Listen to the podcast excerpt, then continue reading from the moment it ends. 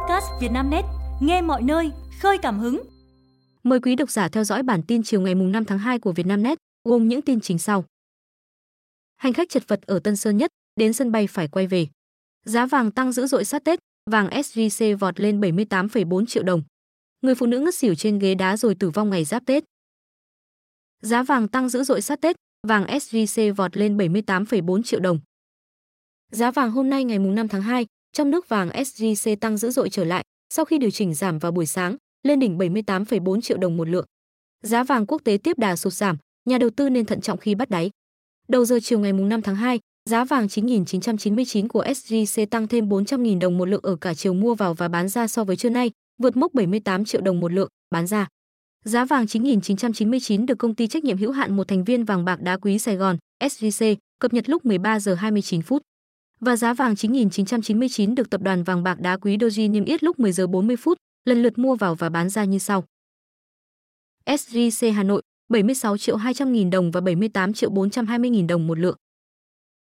SJC Thành phố Hồ Chí Minh 76 triệu 200 nghìn đồng và 78 triệu 400 nghìn đồng một lượng. SJC Đà Nẵng 76 triệu 200 nghìn đồng và 78 triệu 420 nghìn đồng một lượng. Doji Hà Nội 75 triệu 850 000 đồng và 78 triệu 150 000 đồng một lượng. Doji Thành phố Hồ Chí Minh 75 triệu 750 000 đồng và 78 triệu 150 000 đồng một lượng. Hành khách chật vật ở Tân Sơn Nhất, đến sân bay phải quay về chờ đợi. 4 giờ sáng ngày 5 tháng 2, 26 tháng Chạp, tại sân bay Tân Sơn Nhất, nhiều hành khách có mặt, hối hả kéo hành lý vào làm thủ tục hàng không để lên máy bay về nghỉ Tết Nguyên đán. Thời điểm này, sân bay Tân Sơn Nhất luôn trong tình cảnh căng thẳng, máy bay chế chuyến, delay liên tục. Theo thống kê của Trung tâm điều hành sân bay Tân Sơn Nhất, từ 0 giờ ngày 1 đến 16 giờ ngày 3 tháng 2, 22 đến 24 tháng Chạp, cảng hàng không này khai thác hơn 1.100 chuyến. Trong số này, có 659 chuyến bị chậm giờ, chiếm gần 60%. Từ một tháng trước, Thục Nhi đã đặt vé máy bay về quê ăn Tết vào ngày 25 tháng Chạp, nhưng được thông báo chuyến bay của mình bị đổi sang sáng sớm nay, 26 tháng Chạp. Sau khi làm thủ tục check-in, Nhi lại nhận được thông báo chuyến bay VJ 640 đi Đà Nẵng bị lùi giờ cất cánh đến tối. Sáng nay tôi đã tới đây từ 2 giờ. Bây giờ hãng lại thông báo lùi lịch bay, tôi phải bắt xe quay về nhà và tối quay lại sân bay, Nhi nói. 5 giờ hôm nay, lượng người tới xếp hàng chờ làm thủ tục tại các quầy check-in, ký gửi hành lý của Vietnam Airlines, Bamboo Airways và Vietjet Air đông nghẹt. Khu vực check-in online của nhiều hãng hàng không đông người. Đội tình nguyện Tân Sơn Nhất được tăng cường để hỗ trợ hành khách làm thủ tục nhanh chóng. Lượng xe tăng cao cận Tết, lối ra cao tốc Đà Nẵng Quảng Ngãi ùn ứ. Ghi nhận của phóng viên, ngày 5 tháng 2, hàng trăm ô tô các loại nối đuôi nhau, nhích từng chút một ra khỏi cao tốc Đà Nẵng Quảng Ngãi. Cụ thể, tại làn đường hướng Nam Bắc, đoạn từ trạm thu phí Túy Loan đến nút giao với quốc lộ 14B, địa phận huyện Hòa Vang, thành phố Đà Nẵng, dòng xe nối đuôi nhau, kéo dài khoảng 3 km trên cao tốc. Trong khi đó, ở chiều ngược lại thông thoáng. Theo nhiều người dân, hai ngày qua, tuyến cao tốc này tắc thường xuyên do lượng xe quá nhiều. Cao điểm ùn tắc từ 6 giờ hàng ngày. Nhiều tài xế chờ quá lâu vẫn không ra được cao tốc, buộc phải cho xe vào điểm dừng nghỉ ngơi. Do ùn tắc kéo dài, lực lượng cảnh sát giao thông Đà Nẵng được điều động phân luồng giao thông tại nút giao cao tốc quốc lộ 14B. Lực lượng chức năng tổ chức phân luồng cho một phần ô tô di chuyển xuống quốc lộ 1A. Nguyên nhân ùn tắc được cho là do lưu lượng xe trên cao tốc tăng cao. Trong khi đó, lưu lượng xe trên tuyến quốc lộ 14B những ngày này cũng khá lớn, dẫn đến ùn tắc đoạn đầu tuyến. Trung tâm vận hành cao tốc Đà Nẵng Quảng Ngãi cho biết, những ngày cận Tết, lưu lượng xe trên tuyến trung bình là 16.000 lượt một ngày, cao điểm lên đến 21.000 lượt một ngày. Trong khi những ngày thường chỉ ghi nhận 6.000 8.000 lượt một ngày. Người phụ nữ ngất xỉu trên ghế đá rồi tử vong ngày giáp Tết. Ngày mùng 5 tháng 2, đại diện bệnh viện đa khoa khu vực Thủ Đức, thành phố Hồ Chí Minh phát đi thông báo tìm người nhà cho một phụ nữ vô danh vừa tử vong tại viện. Đây là một phụ nữ khoảng 60 đến 64 tuổi.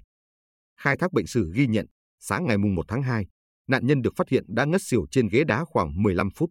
Người dân cho bảo uống nước đường nhưng không tỉnh lại, nên chuyển đến phòng khám y dược Sài Gòn, đường Đỗ Xuân Hợp, thành phố Thủ Đức, thành phố Hồ Chí Minh. Tại đây, bệnh nhân mê, còn thở, mạch rõ, tím môi. Bệnh nhân được xử trí sơ cứu với chẩn đoán bệnh tim do tăng huyết áp, đái tháo đường, hôn mê không rõ nguyên nhân và chuyển đến khoa cấp cứu, bệnh viện đa khoa khu vực Thủ Đức. Người bệnh không có giấy tờ tùy thân, không có người thân đi kèm. Tại đây, tim bệnh nhân chậm rời rạc, sau đó ngưng hẳn, chẩn đoán khi vào viện là ngưng tim ngưng thở.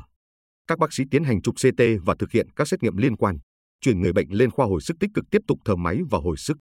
Dù được các bác sĩ nỗ lực cứu chữa nhưng do tình trạng quá nặng, người phụ nữ đã tử vong lúc 5 giờ ngày 3 tháng 2 ngày 24 Tết. Nguyên nhân tử vong được xác định do xuất huyết tiểu não, phù não, tăng huyết áp. Miễn nhiệm chức danh Chủ tịch Hội đồng Nhân dân Đà Nẵng đối với ông Lương Nguyễn Minh Chiết. Sáng ngày 5 tháng 2, Hội đồng Nhân dân thành phố Đà Nẵng đã tổ chức kỳ họp thứ 16, kỳ họp chuyên đề Hội đồng Nhân dân thành phố khóa 10, nhiệm kỳ 2021 đến 2026. Tại kỳ họp, các đại biểu Hội đồng Nhân dân thành phố Đà Nẵng đã cho ý kiến về tờ trình của Thường trực Hội đồng Nhân dân thành phố về việc miễn nhiệm chức danh Chủ tịch Hội đồng Nhân dân thành phố và cho thôi làm đại biểu Hội đồng Nhân dân thành phố Đà Nẵng đối với ông Lương Nguyễn Minh Chiết. Kết quả, có 49 trên 49 đại biểu dự họp đã bỏ phiếu tán thành, miễn nhiệm chức danh Chủ tịch và cho thôi làm đại biểu Hội đồng Nhân dân thành phố Đà Nẵng. Đối với ông Lương Nguyễn Minh Chiết, bỏ phiếu thông qua nghị quyết về việc này.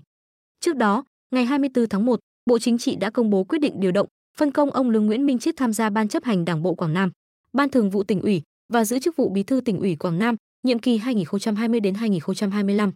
Phát biểu tại kỳ họp, ông Lương Nguyễn Minh Chiết gửi lời cảm ơn cử tri toàn thành phố trong thời gian qua đã tin tưởng giới thiệu ông làm đại biểu. Ông Chiết cũng gửi lời cảm ơn Thường trực Thành ủy, Hội đồng nhân dân, Bí thư Thành ủy cùng các vị đại biểu Hội đồng nhân dân, Ủy ban nhân dân thành phố đã giúp đỡ, quan tâm trong thời gian công tác tại thành phố Đà Nẵng. Ông Lương Nguyễn Minh Chiết sinh năm 1976, quê ở huyện Duy Xuyên, tỉnh Quảng Nam. Trình độ thạc sĩ chuyên ngành quản trị kinh doanh. Ông Chiết từng giữ các chức vụ Bí thư Thành đoàn Đà Nẵng, Bí thư quận ủy Liên triều Chủ tịch Liên đoàn Lao động thành phố, Tránh văn phòng Thành ủy, Bí thư quận ủy Hải Châu. Mạo nhận giám đốc, có bố vợ là tổng giám đốc để lừa bán nhà, chiếm đoạt tiền tỷ. Ngày 5 tháng 2, Tòa án Nhân dân thành phố Hà Nội đưa bị cáo Nguyễn Hải Vân, sinh năm 1984, ở quận Thanh Xuân, Hà Nội, ra xét xử về tội lừa đảo chiếm đoạt tài sản. Trước đó, vào năm 2009, Vân có mối quan hệ quen biết xã hội với anh Đinh Hoàng A, sinh năm 1979, ở quận Ba Đình, Hà Nội. Đến khoảng đầu tháng 6 năm 2021, qua trao đổi, Vân biết anh A đang có nhu cầu mua một căn nhà tại tổ hợp nhà phố thương mại Shop House, kết hợp kinh doanh dịch vụ thương mại, khách sạn nghỉ dưỡng tại phường Hải Đình, thành phố Đồng Hới, tỉnh Quảng Bình. Dự án này do công ty trách nhiệm hữu hạn xây dựng và thương mại Hải Thành, công ty Hải Thành là chủ đầu tư dự án. Thời điểm đó, do không có nghề nghiệp, đang cần tiền để sử dụng cá nhân và trả nợ, nên Vân đã mạo nhận mình là giám đốc công ty cổ phần đầu tư và xây dựng Hà Nội Group, có bố vợ làm tổng giám đốc công ty Hải Thành, có thể mua được suất mua nhà tại dự án nói trên với giá ưu đãi, mục đích để chiếm đoạt tiền của anh A. Để củng cố niềm tin của con mồi, Nguyễn Hải Vân lấy ở trang quảng cáo của công ty Hải Thành các tài liệu như bản vẽ thiết kế dự án, hình ảnh mặt bằng các căn hộ, chụp rồi gửi cho anh A, hứa hẹn anh sẽ được hưởng các ưu đãi của dự án. Cụ thể, nếu thanh toán hết tiền mua nhà thì sẽ được giảm giá 3%. Nếu thanh toán tiền theo tiến độ dự án thì giá mua nhà sẽ khoảng 85 đến 90 triệu đồng một mét vuông. Do tin tưởng các thông tin do Vân đưa ra, nên anh đồng ý đầu tư, nhờ Vân đặt cọc mua một căn shop house có diện tích là 86,6 mét vuông, xây 5 tầng. Ngày 24 tháng 6 năm 2021, theo yêu cầu của Vân, anh A chuyển 1,2 tỷ đồng tiền đặt cọc mua nhà. Ngày hôm sau, Vân tiếp tục yêu cầu anh nộp số tiền 1,2 tỷ đồng để làm thủ tục mua bán và ra sổ hồng mang tên anh. Tin lời Vân, ngày 25 tháng 7 năm 2021, anh A chuyển thêm tiền vào tài khoản của kẻ lừa đảo. Cáo buộc cho rằng, đến ngày 25 tháng 7 năm 2021, anh A đã chuyển cho Vân 2,2 tỷ đồng để mua căn hộ shop house. Vân thỏa thuận đến tháng 9 năm 2021, khi vật tỉnh Quảng Bình ký hợp đồng mua bán với chủ đầu tư, thì anh A sẽ đưa nốt cho Nguyễn Hải Vân 200 triệu đồng còn lại. Tuy nhiên, sau khi nhận được tiền của anh A, bị cáo đã sử dụng chi tiêu cá nhân hết, trong đó bị cáo dùng tiền trả nợ, chuyển cho bạn gái vay 1,5 tỷ đồng. Đến ngày 9 tháng 11 năm 2021, anh A phát hiện hành vi phạm tội của Vân và trình báo cơ quan cảnh sát điều tra công an Hà Nội. Cơ quan điều tra đã phối hợp với công an phường Đồng Phú, thành phố Đồng Hới, Quảng Bình xác định Nguyễn Hải Vân không liên hệ với công ty Hải Thành để đặt cọc mua căn hộ. Đối với các cá nhân được Vân trả nợ và cho vay, cơ quan điều tra xác định họ không biết nguồn gốc số tiền là do phạm tội mà có, nên cơ quan điều tra không đề cập xử lý. Chuyến xe không đồng đưa công nhân ngành than về quê ăn Tết. Tờ mờ sáng ngày 5 tháng 2, 26 tháng Chạp, rất nhiều gia đình tới khu vực Cung văn hóa lao động Việt Nhật, thành phố Hạ Long, Quảng Ninh để chờ lên xe về quê ăn Tết. Những người này là công nhân và người thân đang làm việc tại công ty than Hòn Gai TKV. Các xe bố trí đều miễn phí vé và chở công nhân về tận địa phương. Ai cũng tay xách nách mang những món quà mua ở đất mỏ. Đã nhiều năm đi chuyến xe không đồng, anh Đàm Mạnh Quảng, sinh năm 1988, làm việc tại phân xưởng cơ điện vận tải, công ty than Hòn Gai TKV cho biết, những chuyến xe như này rất thuận tiện cho anh và gia đình. Vì thời điểm cận Tết Nguyên đán rất khó để mua vé xe. Nếu mua vé xe bên ngoài, phải đặt trước đó rất lâu, giá vé cao, những chuyến xe miễn phí này vừa tiện, giảm chi phí và đưa cả gia đình tôi về tận nhà, anh Quảng nói. Được biết trong sáng nay, có 37 chuyến xe đưa 1.635 công nhân cùng người thân về quê ăn Tết. Trong đó, lượng công nhân về Thái Bình chiếm đa số, chuyến đi xa nhất là Nghệ An và Hà Giang. Phố sách Xuân Hà Nội mở xuyên Tết, phục vụ bạn đọc. Sáng ngày mùng 5 tháng 2, tức 26 tháng Chạp, tại phố sách Hà Nội, quận Hoàn Kiếm, đã diễn ra lễ khai mạc phố sách Xuân Giáp Thìn 2024 với chủ đề tri thức trao tay, Xuân vạn điều may. Đây là một trong những sự kiện chào mừng kỷ niệm 94 năm ngày thành lập Đảng Cộng sản Việt Nam, ngày mùng 3 tháng 2 năm 1930, ngày 3 tháng 2 năm 2024 và đón Tết Nguyên đán 2024.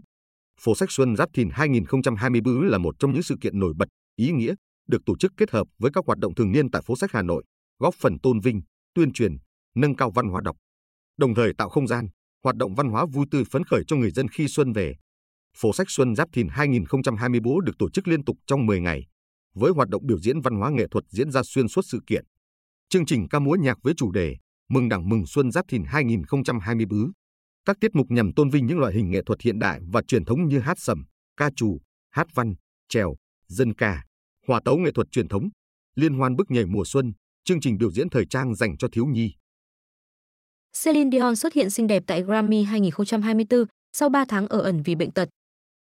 Theo People, danh ca Celine Dion xuất hiện trước công chúng một cách hiếm hoi tại lễ trao giải Grammy thường niên lần thứ 66, với vai trò trao giải album của năm, giải thưởng mà cô giành được lần đầu tiên cách đây 27 năm. Lần gần nhất mọi người nhìn thấy Celine Dion là khi cô đi xem thi đấu khúc côn cầu cùng các con ở Las Vegas vào tháng 11 năm 2023. Sự xuất hiện của nữ ca sĩ sau 3 tháng ở ẩn được khán giả nhiệt liệt chào đón.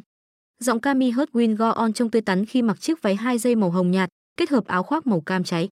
Cảm ơn tất cả các bạn, tôi yêu các bạn. Tôi rất vui khi được ở đây và gửi tới mọi người rằng đừng bao giờ coi thường niềm vui mà âm nhạc mang lại, Celine Dion nói trước khi công bố giải thưởng thuộc về Taylor Swift. Sau lễ trao giải, Taylor Swift đã ôm Celine Dion ở hậu trường để ăn mừng chiến thắng của mình. Trong hình ảnh được chia sẻ, Taylor Swift ôm Celine Dion, trong khi đàn chị cũng vòng tay ôm cô. Cả hai đều mỉm cười, tựa đầu vào nhau. Celine Dion, người từng năm lần đoạt giải Grammy, được chẩn đoán mắc bệnh hiếm gặp vào năm 2022. Thời điểm đó, cô đã chia sẻ những gì mình trải qua trong một video được đăng lên trang cá nhân. Celine Dion giải thích về tình trạng bệnh và lý do phải hoãn chuyến lưu diễn. Trực thăng của Bộ Tình trạng khẩn cấp Nga lao xuống hồ lớn thứ hai ở châu Âu. Chiếc trực thăng Mi-8 thuộc Bộ Tình trạng khẩn cấp Nga đã lao xuống hồ nước ở khu vực Karelia. Trên trực thăng có 3 người. Chiếc máy bay đang thực hiện bay huấn luyện. Trực thăng được phi hành đoàn dầu kinh nghiệm với hàng nghìn giờ bay điều khiển. Bộ Tình trạng khẩn cấp Nga chia sẻ trên Telegram. Theo hãng tin Reuters, mảnh vỡ của chiếc trực thăng được tìm thấy cách bờ hồ ONEGA 11 km và ở độ sâu 50 m. Hồ ONEGA là hồ lớn thứ hai châu Âu, nằm ở vùng Karelia, phía bắc Nga. Trước đó, trực thăng Mi-8 đã biến mất khỏi màn hình radar vào cuối ngày 4 tháng 2. Bộ tình trạng khẩn cấp Nga cho biết, các thợ lặn và một phương tiện dưới nước điều khiển từ xa đang được triển khai để tìm kiếm. Theo thông tin mới nhất, hãng thông tấn TASS dẫn lời thống đốc Artur Pavlenchikov cho biết, các thành viên phi hành đoàn đều đã thiệt mạng. Phát triệu tập đại sứ Nga về vụ tấn công ở Ukraine.